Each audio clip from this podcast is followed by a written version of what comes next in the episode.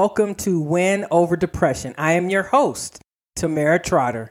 This is a mental health podcast dedicated to improving mental health awareness across the country in an effort to reduce suicides that are committed every 50 seconds.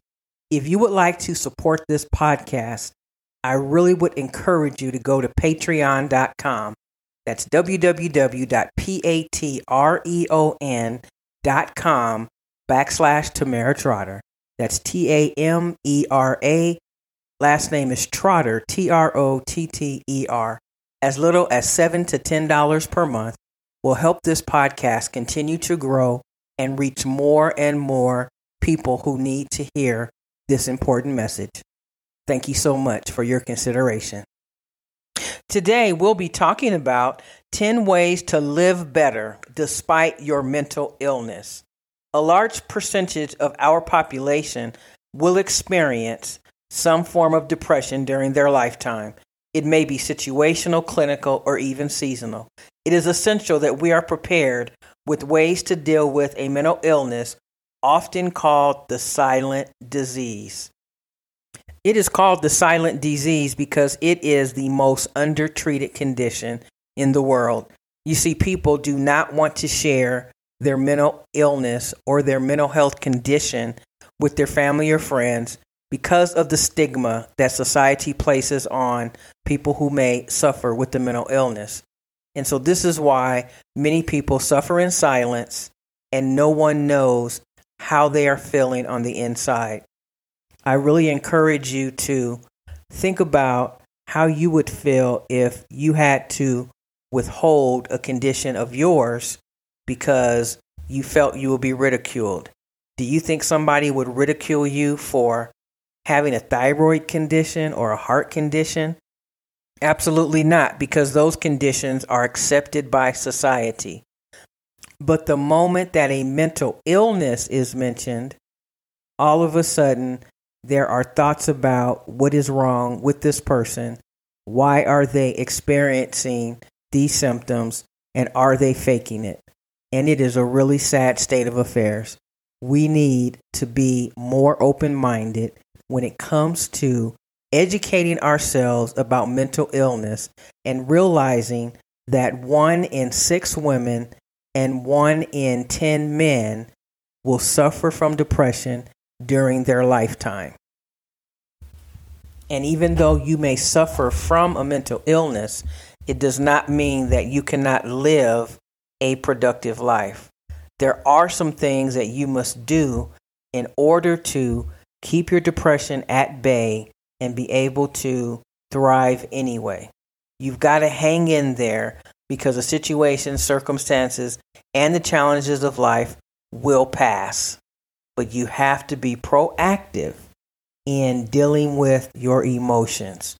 Because if you suffer with a mental illness, you are among millions of people who deal with it every single day. And you see them, but you're not aware of it. But they work with you. You drive alongside them on the freeway. They are dentists, lawyers, uh, nurses, all in different fields. Anybody can suffer from depression or suffer with a mental illness. The two primary reasons that someone may suffer from a mental illness is due to a chemical imbalance in the brain or it is hereditary. It is somebody in your family who has suffered from a mental illness and you are more susceptible to experiencing that condition.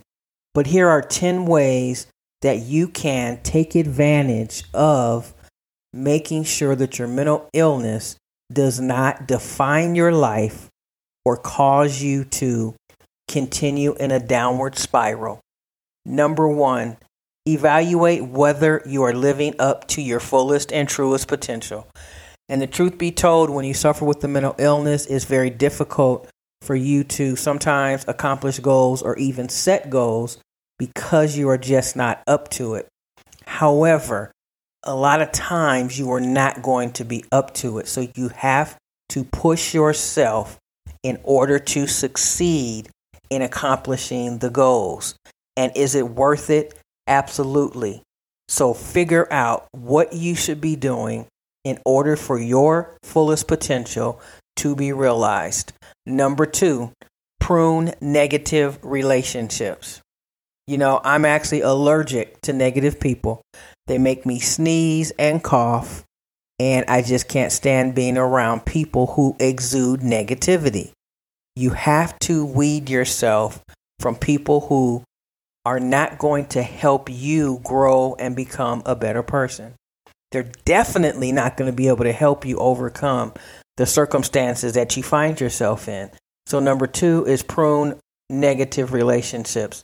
Number three, look in the mirror and decide what changes you need to make and step out on faith and be courageous enough to make the change.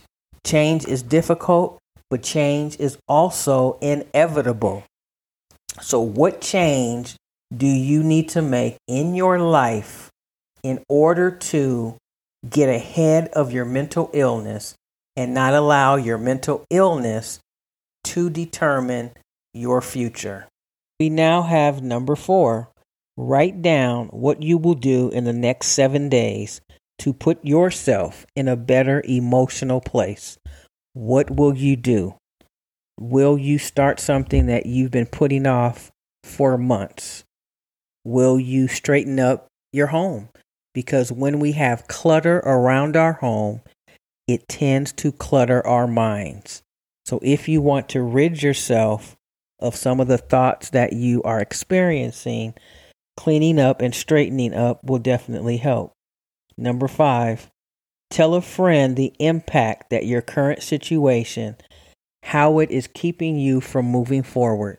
That is speaking with your accountability coach or partner who is going to team up with you, who's going to be someone that you will call when you are feeling down to let that person know how you're feeling and for them to help you get back on track.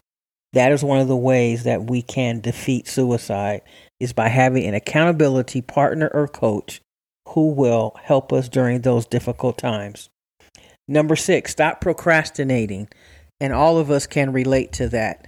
And is it okay for us to procrastinate sometimes? Yes, because that's just part of life. But you cannot continue to procrastinate when you suffer with the mental illness because your procrastination comes with a heavy cost to pay, especially if you are procrastinating by not going to work. And then the next thing you know, you're getting an eviction notice. So there are certain things that people who suffer with mental illness cannot afford to have happen in their lives because it could cost them everything. Number seven, start believing in yourself again. I know it's difficult to feel like everything is just crumbling around you.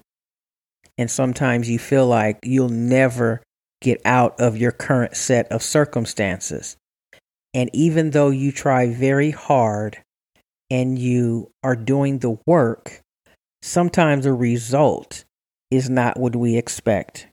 So I want you to remember that you are an emotional human being. You're not perfect. As a matter of fact, all of us are imperfect. So, what I want you to do is start believing in yourself. I want you to think back to a time in your life when you felt on top of the world and you could conquer anything. And even if it was when you were 10 years old, how did it make you feel? How can you get some of that back? You've got to believe in yourself because I believe in you and I have never met you, but I believe in humankind, and therefore I believe in you. So, what will it take for you to start believing in yourself again? Number nine, refrain from overusing substances that you may have been addicted to in the past. And if this does not fit you, then just go right to the next one. But this is a reminder that when you use mind altering substances and drugs that helps to perpetuate depression and mental illness. You may feel good for a short period of time, but I guarantee you that once it has worn off, your depression will come back with a vengeance and you will feel even worse, and it will cause you to have a downward spiral. And we've talked about that in many episodes. A downward spiral is a situation where you are so stuck in your pain that you're not able to concentrate or focus. And my friends, we cannot afford to put ourselves in that situation. Number nine, keep appointments that concern your mental health. So if you know that you need to see your psychiatrist or go to your therapy appointment, even when you don't feel like it, you need to take the time to go. There is a reason why medication is prescribed, and there's a reason why therapy can be very effective. So you just need to make sure that you are not putting off your appointments, that you're keeping your appointments, and that you are maintaining the medication regimen that your psychiatrist has prescribed. And finally, number 10, you must decide that giving up is never an option. I really want you to make this commitment to yourself that no matter how bad you feel, no matter how difficult you think taking the next step will be, no matter how deep the pain is, no matter how disillusioned you feel, no matter how you feel that you will never get better. Giving up is never an option, it's never a choice. And taking your life is off the table forever. You can never think about committing suicide because your life is worth living. There are people who care about you. And all you will be doing is transferring your pain onto those who you have left behind. But I really want you to make a commitment to yourself and to your accountability partner that giving up is never an option and that you will not commit suicide because no one can be with you when you are feeling at your lowest. But you have to be proactive and take ownership of your own mental health. It is totally up to you to decide once and for all that you are going to keep putting one foot in front of the other because people are waiting for your testimony to pull them through their pain. And when we think about the circumstances that we have in our lives and the cards that we have been dealt, we have to expect that this situation has to have an outcome that is going to be productive and help someone else. Whenever we face adversity and we are able to overcome it, we're able to share that story with someone else and they can see their way through the pain. Your pain is something that is difficult, absolutely. But once you get through it, your pain will become your biggest testimony. I never want to end my podcast without thanking you so very much for listening. I want to give a shout out to one of my top supporters and one of my loyal comment writers, Modesta Dunes. Thank you so much for being the best part of Win Over Depression. Please take the time to go to the Win Over Depression website, winoverdepression.org. You can also go to Pinterest, find me at TT Mental Health Expert. You can also find me on LinkedIn and Twitter at Tamera Trotter. Please consider joining my Facebook group, also called Win Over Depression. Thank you so much for listening to this podcast, and we will see you next Friday. So tune in again. Take care, my friends.